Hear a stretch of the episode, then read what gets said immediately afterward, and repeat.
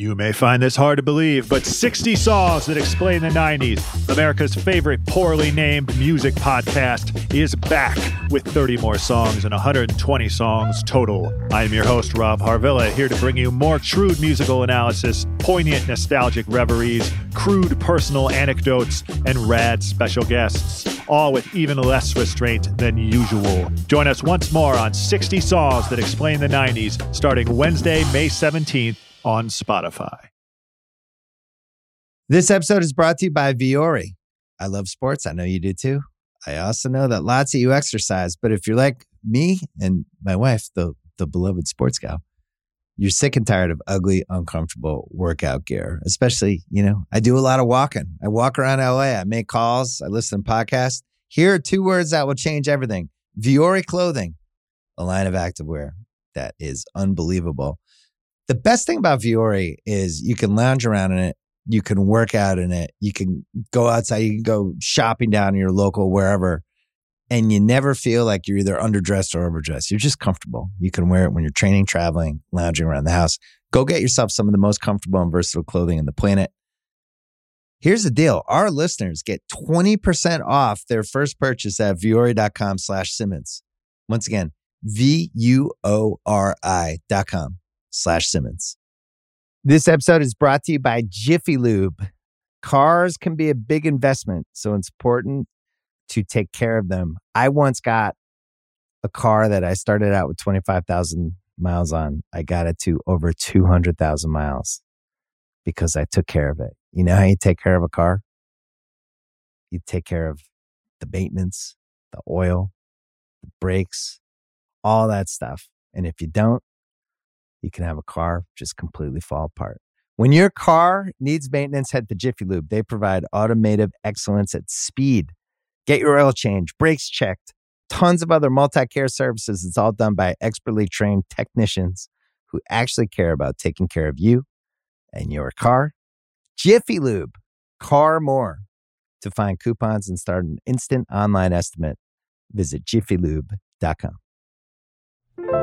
David? Yes.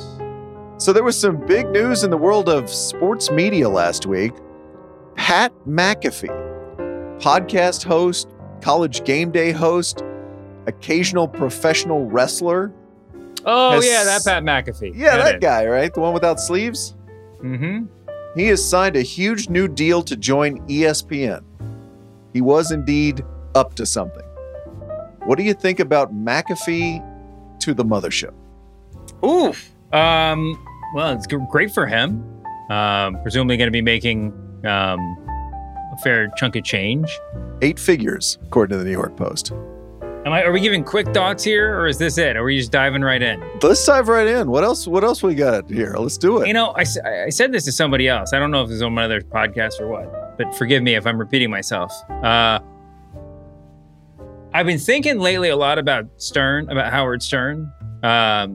After his little moment at the, he was at the Knicks game and apparently complained that players don't know who he is anymore. And everybody sort of at once on Twitter and in life responded with the exact same sort of head shake. Like, dude, you made a decision to leave terrestrial radio and live forever in the comfort of satellite. This is sort of the anti-Stern, right? This move is the anti-Howard Stern. Pat could have lived forever doing his show on the interwebs, loosely defined, and taking lots of money from FanDuel or whoever it was that came after FanDuel, you know, whoever wanted to back the show. And he would have been set for life, and his friends, his colleagues would have been set for life, and he would have been totally comfortable. Now, not knowing the real financial disparity between one job and the other, I'm presuming he's making more money up front, but who knows?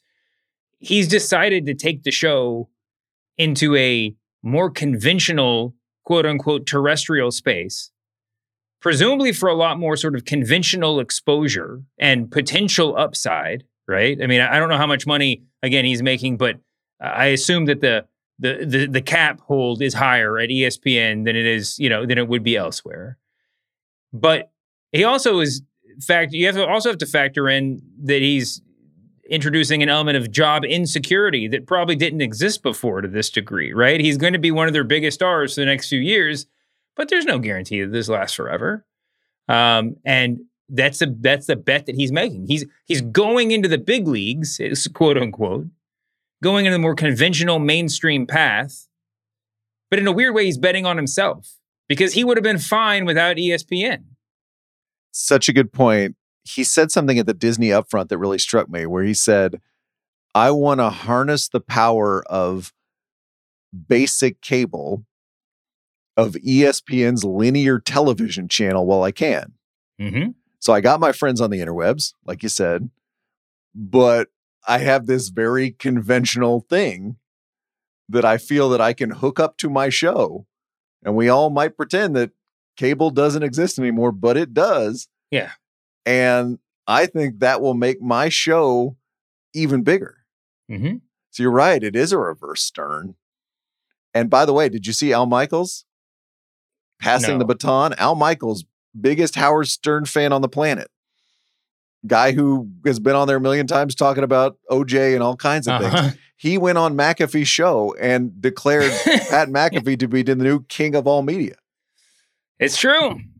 It's true. The interesting thing, another thing they have in common, Stern and McAfee, is you think you have an idea of what the show is if you've never heard it, but the experience is something totally different, mm-hmm. right? The clips that you see of McAfee aren't really indicative of what watching or listening to a whole episode of the show is about.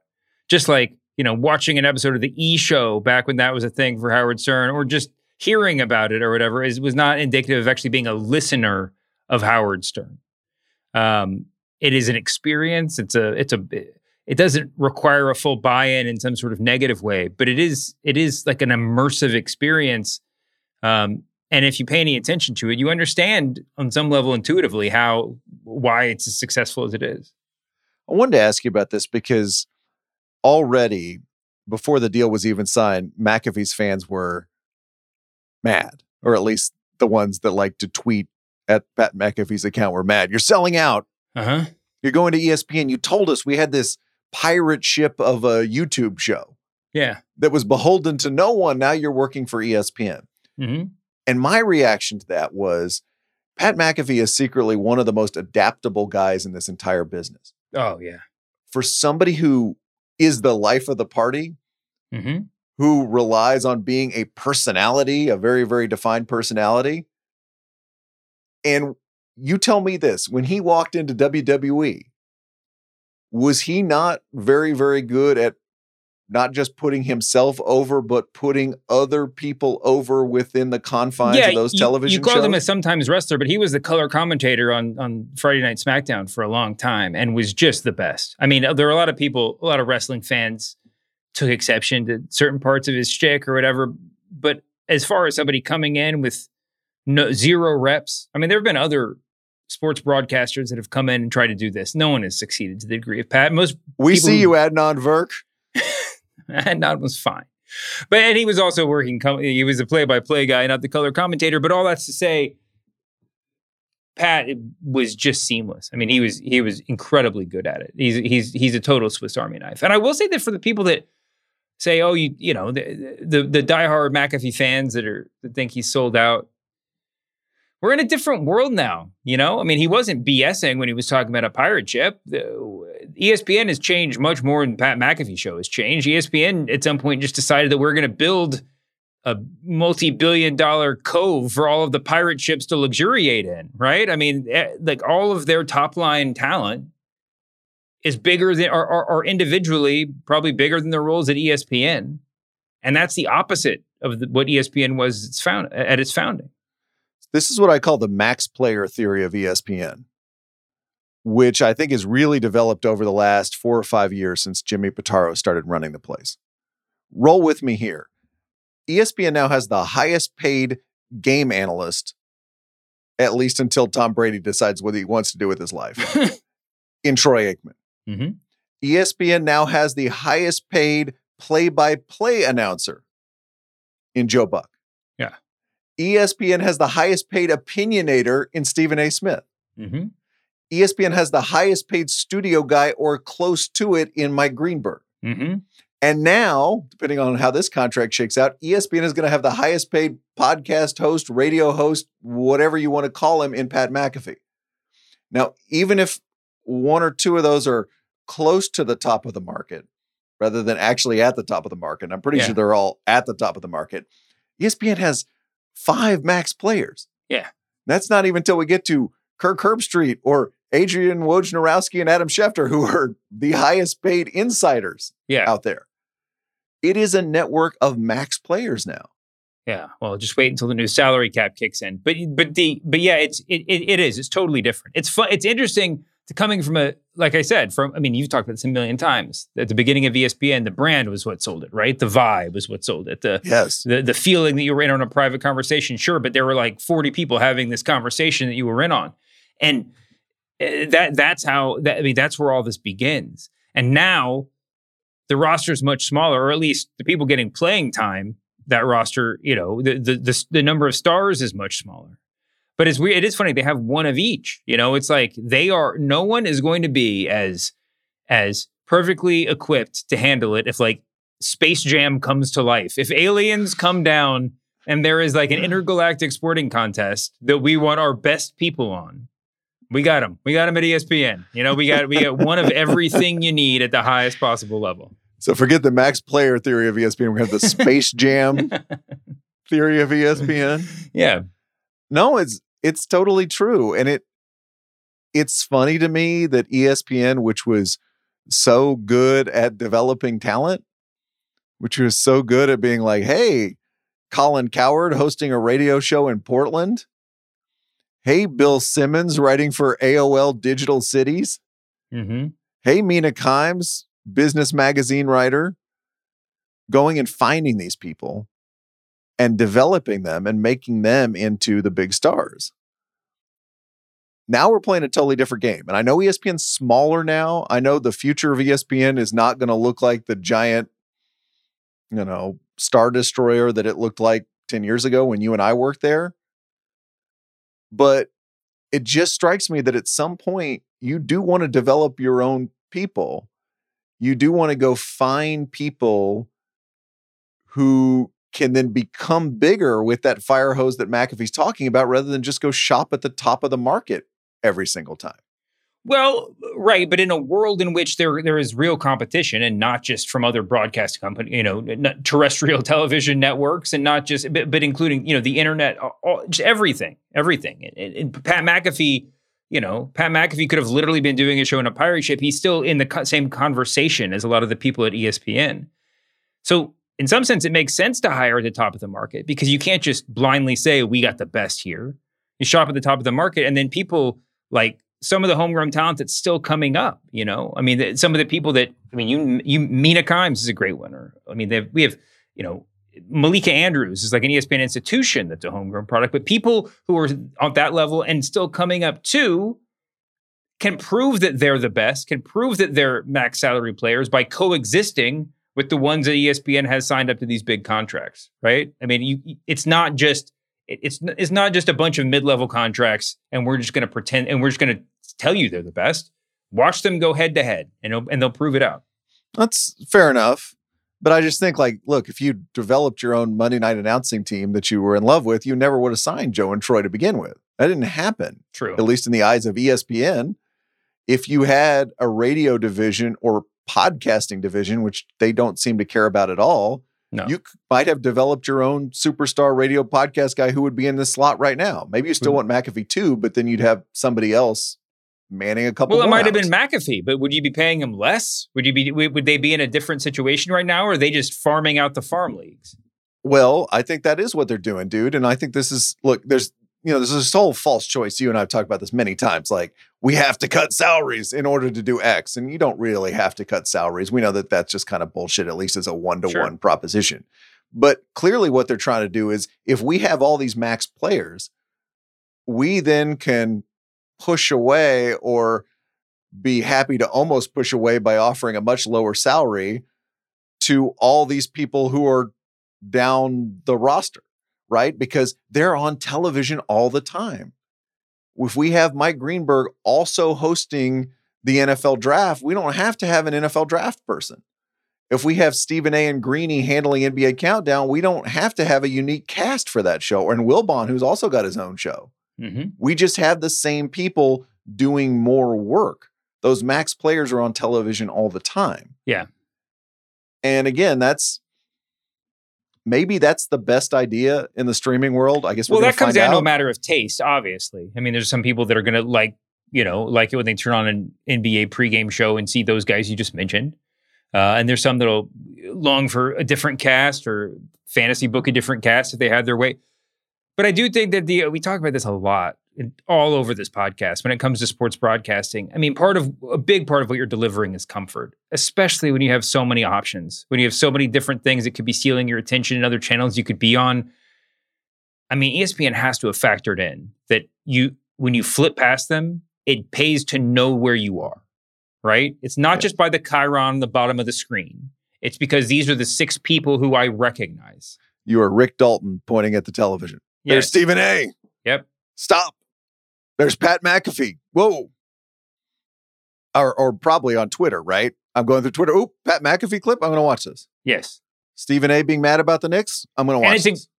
Just to go back to what you said about I mean, listen, it's just incredibly, it just feels really gross for McAfee to ink this new deal, for ESPN to ink McAfee to this giant deal right after all the layoffs, right? I mean, it just like in the middle of the layoffs, they're still going on. ESPN has set themselves up in such a way that it just, I mean, the bad optics are just part and parcel of it, and it's not McAfee's fault. It's just the way the ESPN chose to do business, and it's really unfortunate, but. The truth is it's not one-to-one, like you said. And to me, the false premise came earlier. Sure. Where we had to lay all these people off to begin with to juice a stock price. Yeah. To show Bob Iger, whose job we may inherit someday, that we mean business in our division of the company, whatever it is. Like, no, you hire someone like McAfee to make money for your company, right? It's the projections. It's the projection of earnings. It's not, Ford doesn't decide to make a new car and say, okay, well, we have to shut down a bunch of plants so we can afford it. That's just not the way that the business world works. Last point on this before we move on, talking about Pat McAfee and some of your fans potentially being a little torqued off that you're going to ESPN. If you establish yourself in this business as an independent person, somebody outside the system, or somebody who's inside the system, tweaking the system, it is your fate for being successful that you will be accused of selling out for the next X number of decades of your career. It's indie rock, man. It's indie rock. I mean, if you get successful, happens. You get successful by framing yourself as an outsider. That's part of the success. And guess what? Selling out is the bane of the existence, and it's also the goal. So you just gotta figure out how to sell out on your own terms and. That's nothing exclusive to Pat McAfee or Nirvana or anybody else. Coming up on today's podcast, Kevin Harlan, the Nobody Believed in Us Nuggets, calling your own bang, and other notes from the NBA playoffs, the Mike Pence plagiarism scandal and news from the 2024 presidential campaign, plus Farewell to Succession, a show about a media titan who was a sharp reader of the national mood. Wink, wink. All that more in the press box. A part of the Ringer Podcast Network.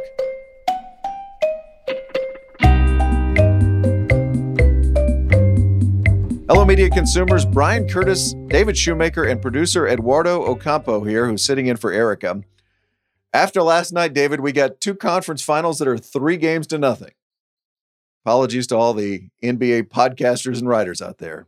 There'll be some major jazz hands going on for the next couple of days. But I am not discouraged because, David, we've got playoff Kevin. I'm talking about Kevin Harlan.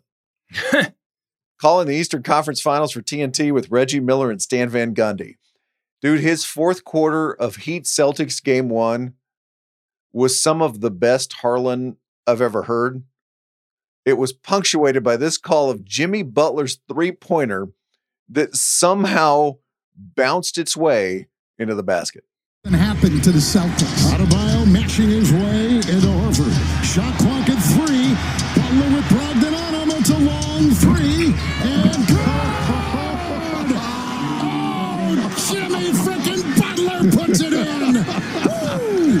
So love the little Ric Flair woo there at the end. Yeah.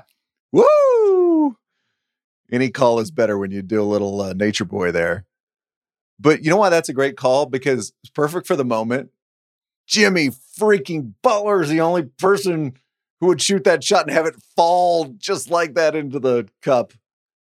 But also, when you coin kind of the perfect nickname for a player in the middle of this absolutely mind-blowing run to the Eastern Conference Finals, chef's kiss.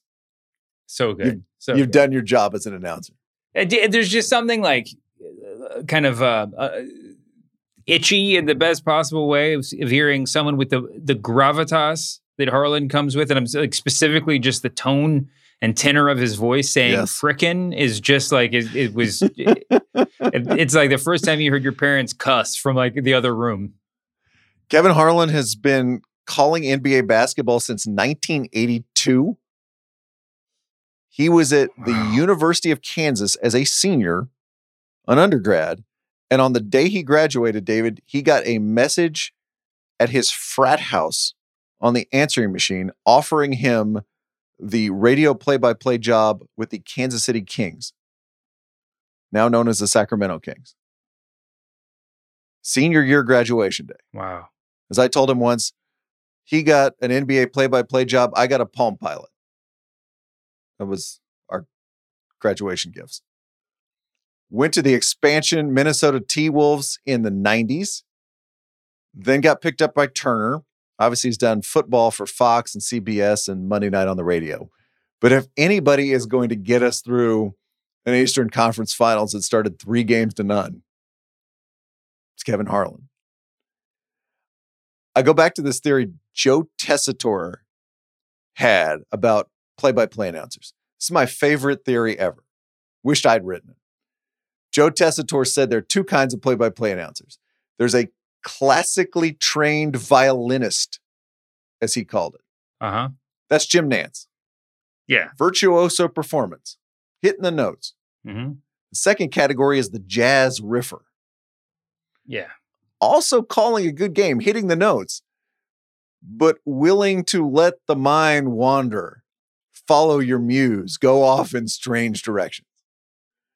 The jazz riffers we've had, Joe Tessitore, Gus Johnson, Brent Musburger in his heyday, and Kevin Harlan, man. Yeah.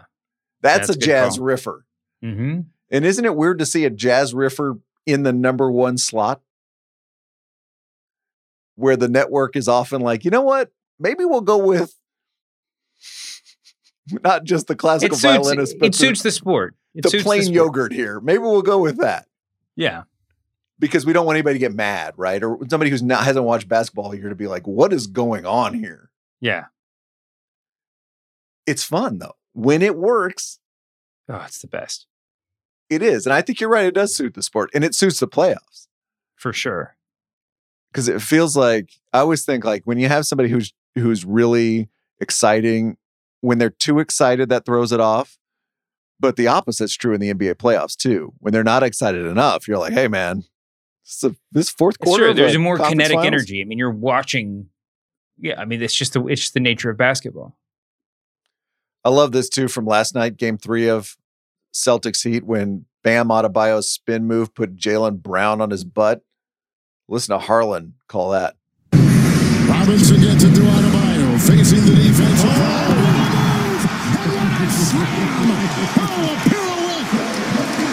Not even particularly memorable verbiage. Mm-hmm. But the energy, the intensity. So good. I mean, that was me on the couch. When you match guy on couch or gal on couch, you've done your job. Another one for you. The Denver Nuggets, like the Heat, are up 3-0 in their series against the Lakers. And can we officially announce on this podcast where such things happen, the appearance of a nobody believed in us storyline? Not from the journalists, but from the head coach, Mike Malone, who said this after Denver won the first 2 games. A lot of our guys, to be honest, they may not admit this or not. You know, you win game 1 of the playoffs, and all everybody talked about was the Lakers. Let's be honest. That was a national narrative was, hey, the Lakers are fine. They're down 1-0, but they figured something out. No one talked about Nikola. Just had a historic performance. He's got 13 triple-doubles now, third all-time. What he's doing is just incredible, but the narrative wasn't about the Nuggets. The narrative wasn't about Nikola.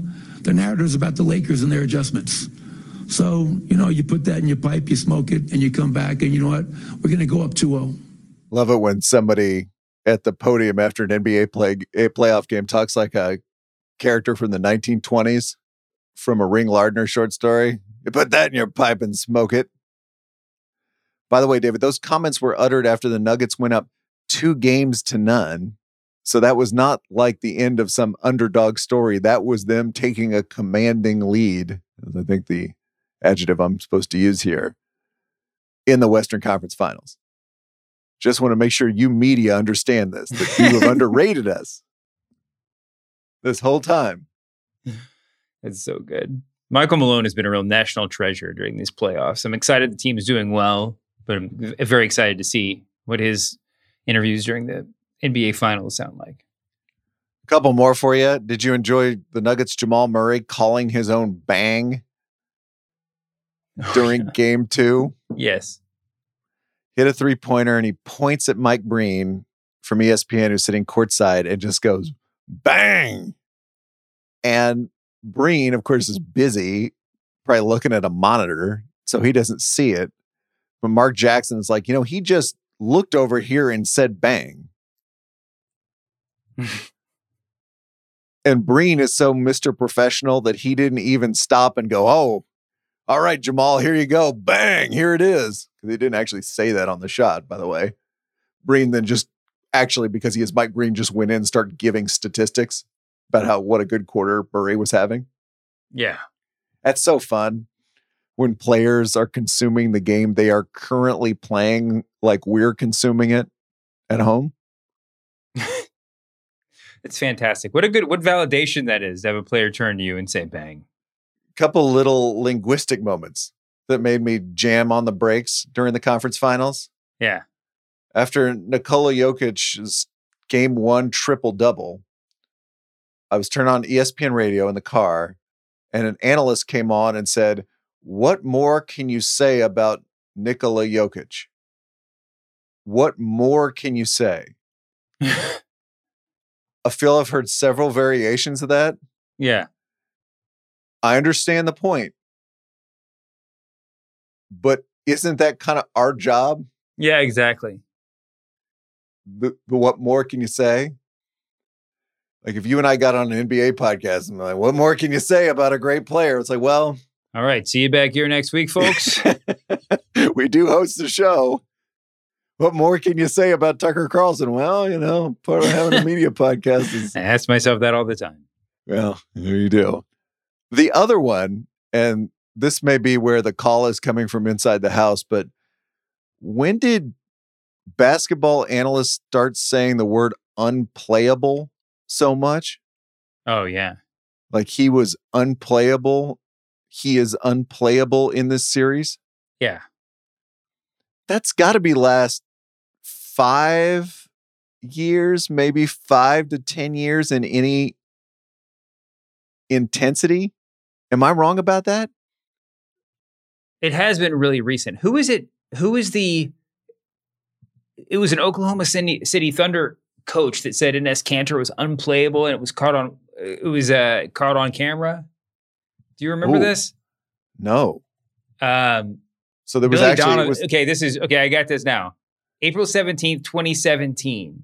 Okay. Billy Donovan is caught on camera telling assistant coach Mo Cheeks that Enes Kanter is unplayable in the playoff series that we're in. It was a big deal at the time, but no one really disagreed with it. I don't know if that's when it entered the vernacular. Certainly people have been calling players unplayable before.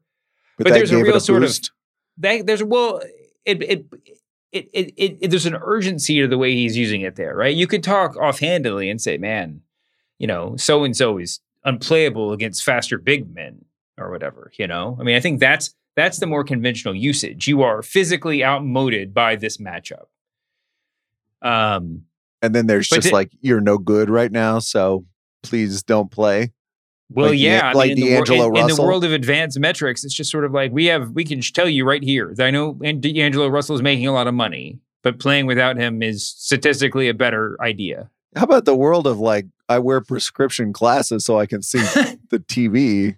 He's no good at playing basketball in this series. He is. See, you're part of this now. You can look at it. Well, is it just the fans? The fans all along have been booing time coaches to get somebody out of the game. Now it's just part of the vernacular. I'm glad you had that data point there, 2017, because you cannot have an episode of an NBA podcast where the word unplayable isn't uttered. Oh, no, the exact word was can't play Kanter. So he didn't even say unplayable. Okay, but that's the right idea. Yeah. But I don't know. Don't you get fired from your NBA podcasting job if you don't say unplayable at least once? I think so. You got to say it. Coming up in 30 seconds, David, the latest from the 2024 presidential race, forcing Ron DeSantis to talk to the media, and Mike Pence borrowing from the best. But first, let's do the overworked Twitter joke of the week, where we celebrate a gag that was so obvious that all of media Twitter made it at exactly the same time. Send your nominees to @thepressboxpod, where they are always gratefully received. Today's winner ties together two big stories we've been following closely on this podcast, as Wolf Blitzer might say.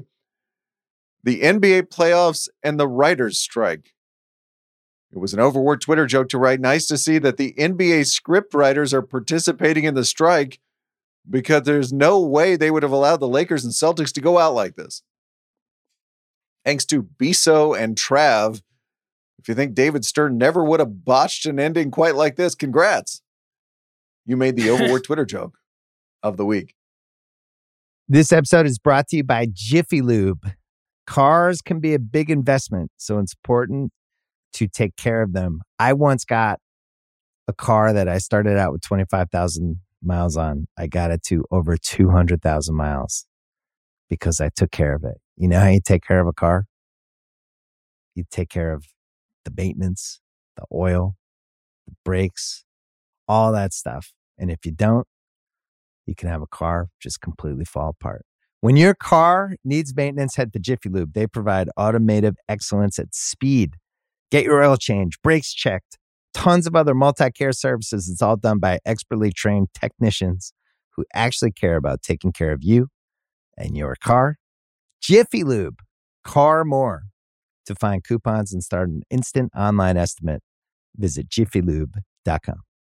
This episode is brought to you by Vuori. I love sports. I know you do too. I also know that lots of you exercise, but if you're like me and my wife, the beloved sports gal, you're sick and tired of ugly, uncomfortable workout gear. Especially, you know, I do a lot of walking. I walk around LA. I make calls. I listen to podcasts. Here are two words that will change everything. Vuori Clothing, a line of activewear that is unbelievable. The best thing about Vuori is you can lounge around in it. You can work out in it. You can go outside. You can go shopping down in your local, wherever. And you never feel like you're either underdressed or overdressed. You're just comfortable. You can wear it when you're training, traveling, lounging around the house. Go get yourself some of the most comfortable and versatile clothing on the planet. Here's the deal. Our listeners get 20% off their first purchase at vuori.com/Simmons. Once again, VUORI.com/Simmons. This episode is brought to you by 7-Eleven. Cold, slurpy drinks and a hot summer day are a match made in heaven, and your favorite refreshment just got even better. Let's talk about 7-Eleven's $1 small slurpy drink with 7 rewards. It's the classic frozen fizzy treat you can't get anywhere else. I'm a blue raspberry guy. Just know that about me. Know that about me going forward. Anytime there's a drink like this, I'm in on the blue raspberry. If you're feeling thirsty right now, how about going to visit a 7-Eleven? Valid through 1/7/25. 7-Eleven has the right to end this promotion early, plus tax. Participating U.S. stores, see app for full terms. All rights reserved.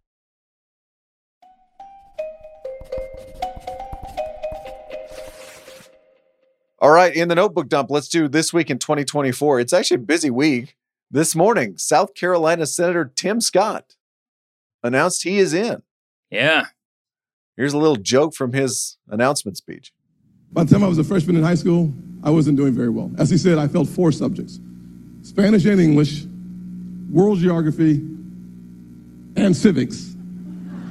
Now, for those of you not familiar with civics, civics is the study of politics. I will say this, though. I'll say this. Hey, hallelujah. Yes, yes, yes. I'll say this, though. I'll say this. After 10 years in the Senate, I am not the only one failing civics in the nation's capital. Really visiting all the stations of the political speech cross there with that joke. Not only the common man and woman reach out of, hey, my grades weren't so good. And then you bring it all the way back around. They're failing that civics exam too. Yep. All those clowns in Congress. It's about the most lo-fi presidential campaign announcement I can remember, huh? I mean, I know. Wait for Mike Pence for you to make too many proclamations here, but yes. Yeah, you're right. They're all pretty lo-fi, dude. One that won't be, though, Florida Governor Ron DeSantis is set to announce this week. This is apparently happening Wednesday. As you know, he has bypassed the quote-unquote mainstream media during his terms as governor of Florida. By the way, he calls this the national regime media. I learned this week. Not exactly the phrase that rolls off the tongue. And now we're getting to a point, if he is actually going to be running for president, where this might matter. Steve Bannon, yes, that's Steve Bannon, tells the New York Times, the Murdochs encapsulated him in a bubble and force-fed him to a conservative audience. He hasn't been scuffed up. He hasn't had these questions put in his grill. Now, what's interesting about this is that Donald Trump has seen Ron DeSantis's MSM evading tactics. And he has noted that this is a possible weakness in the DeSantis campaign. So the New York Times story I just quoted continues. Mr. Trump has given seats on his plane to reporters from outlets that have published harsh stories about him. And despite having spent years calling CNN fake news, Mr. Trump recently attended a CNN town hall. So let's just note the bank shot that is happening here. Donald Trump is saying, my opponent has cut himself off from the so-called fake news. Yeah. So in response, I will wrap my arms around the fake news. Never mind that I am the guy who labeled them fake news to begin with. It's like the most Trumpian tactic I have ever heard. Yes. Yeah. And there's no real loss in it for him because he could just say, this is the way, this is me. This is what I've done all along. Or really more, I guess it's more, this is me. Whatever I choose to be me is me. And you guys, you know, should understand that. Interestingly, DeSantis invited or agreed to Jonathan Martin, writer from Politico, to come down and interview his brain trust down there, where they got to make their case while they're still in this race. Got money. We're doing well in the early states. I do better than Trump in head-to-head matchups with Biden in the swing states, et cetera, et cetera. So maybe there's a little, we have to talk to these guys after all. Yeah. And by the way, when you're behind in the polls, you agree to interviews. This is why Mike Pence is doing interviews right now. Mm-hmm. And speaking of which, David, did you see the Mike Pence borrowing situation? Mike Pence, not yet a candidate. What is this? Yeah, well, he was in New Hampshire. This has come from Politico's Adam Wren, who's a friend of this program. Pence had some prepared remarks he was set to give at a public policy center. These are very generic prepared remarks. America must be the best place on earth to work, invest, innovate, et cetera, et cetera. Turns out, Wren writes, that the two-sentence passage was almost identical to words Trump uttered in a speech in 2019. And what happened was that the person who wrote Pence's speech, according to Wren, used to be involved in the Trump speechwriting apparatus and inadvertently Control-V'd some text. Maybe not literally, but it somehow wound up in the prepared remarks Pence was set to give in New Hampshire. I'm so tired of this. Of the Republican nomination or of political speech borrowing? Political speech borrowing. First of all, oh my God, like you can't figure this out. But second of all, we're not, this is not This is not someone saying that, like, I am doing this. I'm not freestyle rapping here about my life. You know, this is not supposed to be some off the cuff literary form. He's reading from a teleprompter. Nobody in the world thinks that he wrote these words. So we're attributing to him and everyone that's come before him a scandal of staffers messing up or staffers borrowing from another script that was also not written by the candidate. I guess the question is, like, if you just only borrowed sections of other people's speeches. I know Joe Biden got busted for this once upon a time, but how long would it take for people to notice? Just the boring parts. Do you think there'd be more? Well, it would take a while. They're all kind of the boring parts. But this is it. Trump. I think that in a world in which real scandal is unimpeachable, right? Like real scandal cannot be. The real scandals that are going on are for some reason off limits, and the journalistic establishment can't actually, like, pin anybody down on these things. Then you start going to these sort of tried and true ones, right? It's, oh, we can always make somebody look like a sad sack for plagiarism. People really respond to that one. It's just so boring. Do you think that Mike Pence, for instance, do you think there'd be more outrage if he lifted several passages from Trump's speeches, or if the entirety of his speech was proven to be written by ChatGPT? Ooh. How much of the New Hampshire primary base is up to speed on what ChatGPT is? I guess it's a question. I think there's two tiers. There's people that have no idea what it is, and there's people that have enough idea of what it is to think it's incredibly nefarious, right? Yeah. I don't really know. But we can't be too far away from that reality, right? I mean, no. I mean, that's the thing, is there's certain things in this world that are going to be incredibly generic, even when written by human hands with originality. Yes. They are going to sound like every other presidential speech. Mm-hmm. I mean, this doesn't even sound like particularly Republican, like invest in America. America's the best place on earth to work. And that just sounds like everybody who has ever run for president.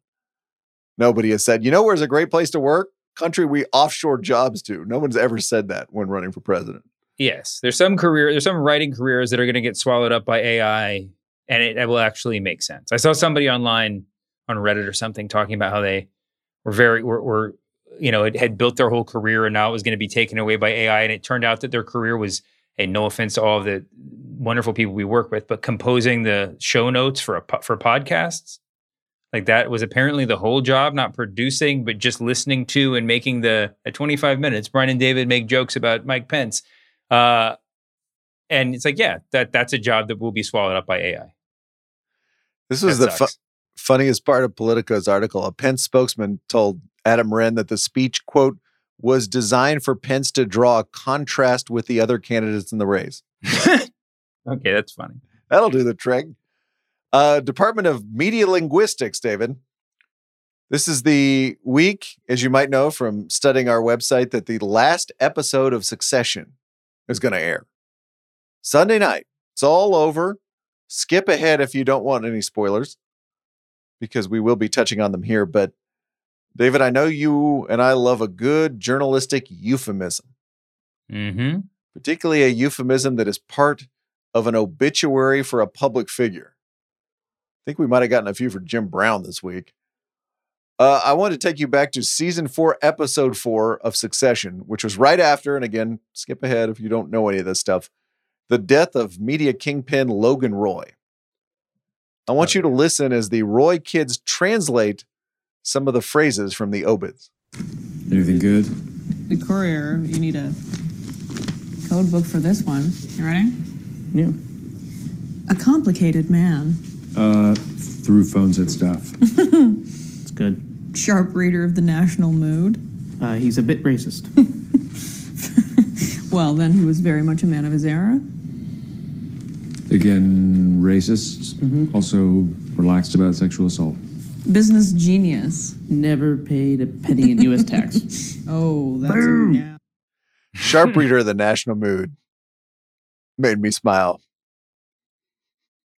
Got ratings, got attention in ways I, the obituary writer, do not approve of, but cannot exactly say that. So, sharp reader of the national mood, a man of his time. Watch this space for future real life media kingpins who might fit some of those descriptors. And journalistic cliche watch. You and I love the phrase on steroids because writers use it always to describe something that is bigger than before. Well, listener Tyler asks this. Do we feel like it was written by ChatGPT has already become a cliche? So to your point a minute ago, when we see a generic thing out in the world, for instance, Rolling Stone has a piece about the new movie Fast X. And the headline is, Fast X is so lifeless it feels like it was written by ChatGPT. Are we starting to get a little bit of an overload?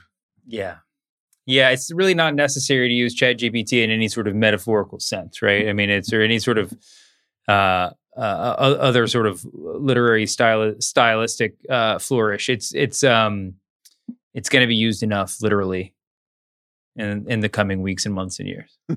So you think it's like something is, whereas steroids have kind of gone out of vogue in sports. Has ChatGPT picked up on the overuse of ChatGPT in comparing things to other things?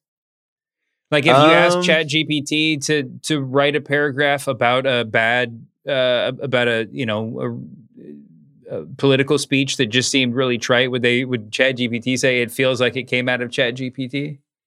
Ooh, that's a great question. Should we ask does that mean it's reached sentience?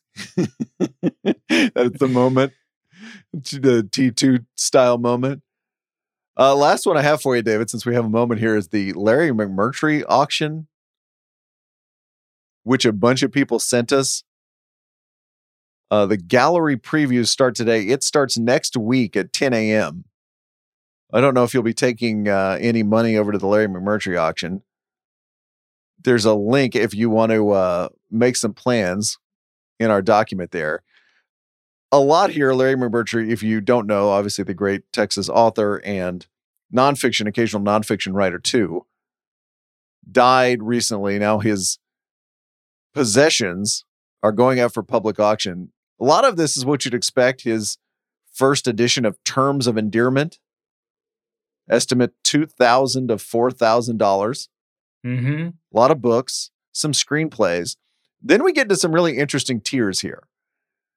Larry McMurtry's typewriters. Oh, yeah. Do we pronounce this brand of typewriter Hermes? Or is this like the scarf where it's a Hermes typewriter? I think Hermes is fine. Typewriters in the $4,000 to $6,000 range.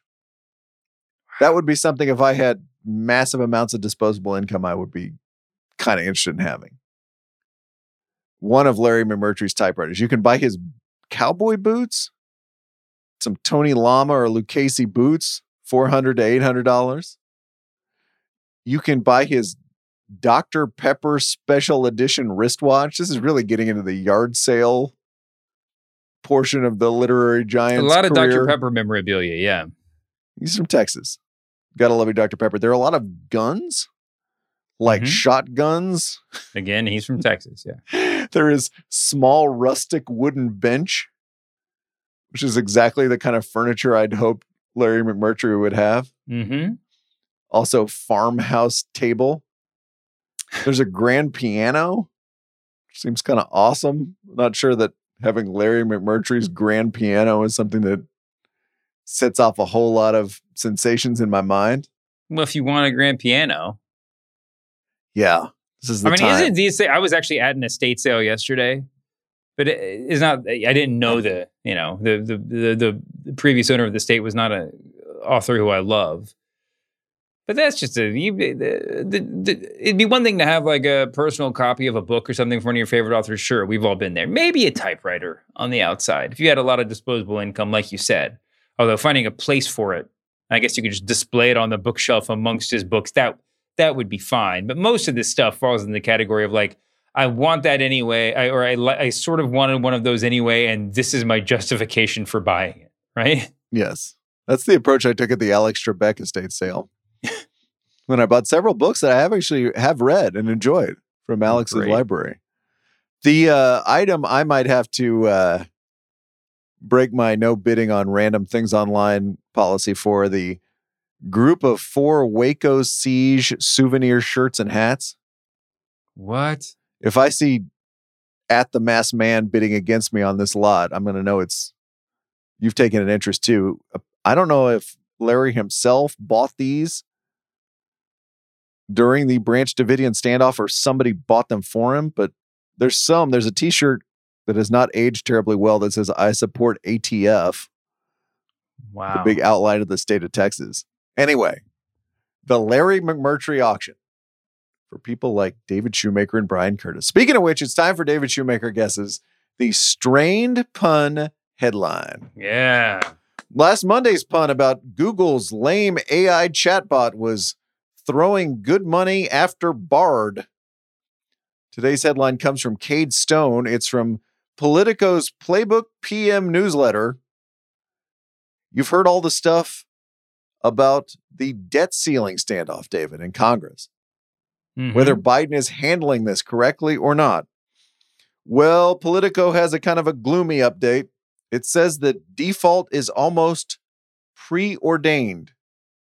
Default has been foretold. I think that's enough. What was Politico's strained pun headline? Default is inevitable. Default is it like a default pun? Is that what I'm looking at here? Mm-hmm. Default is default. Default is default. Oh my! Default is.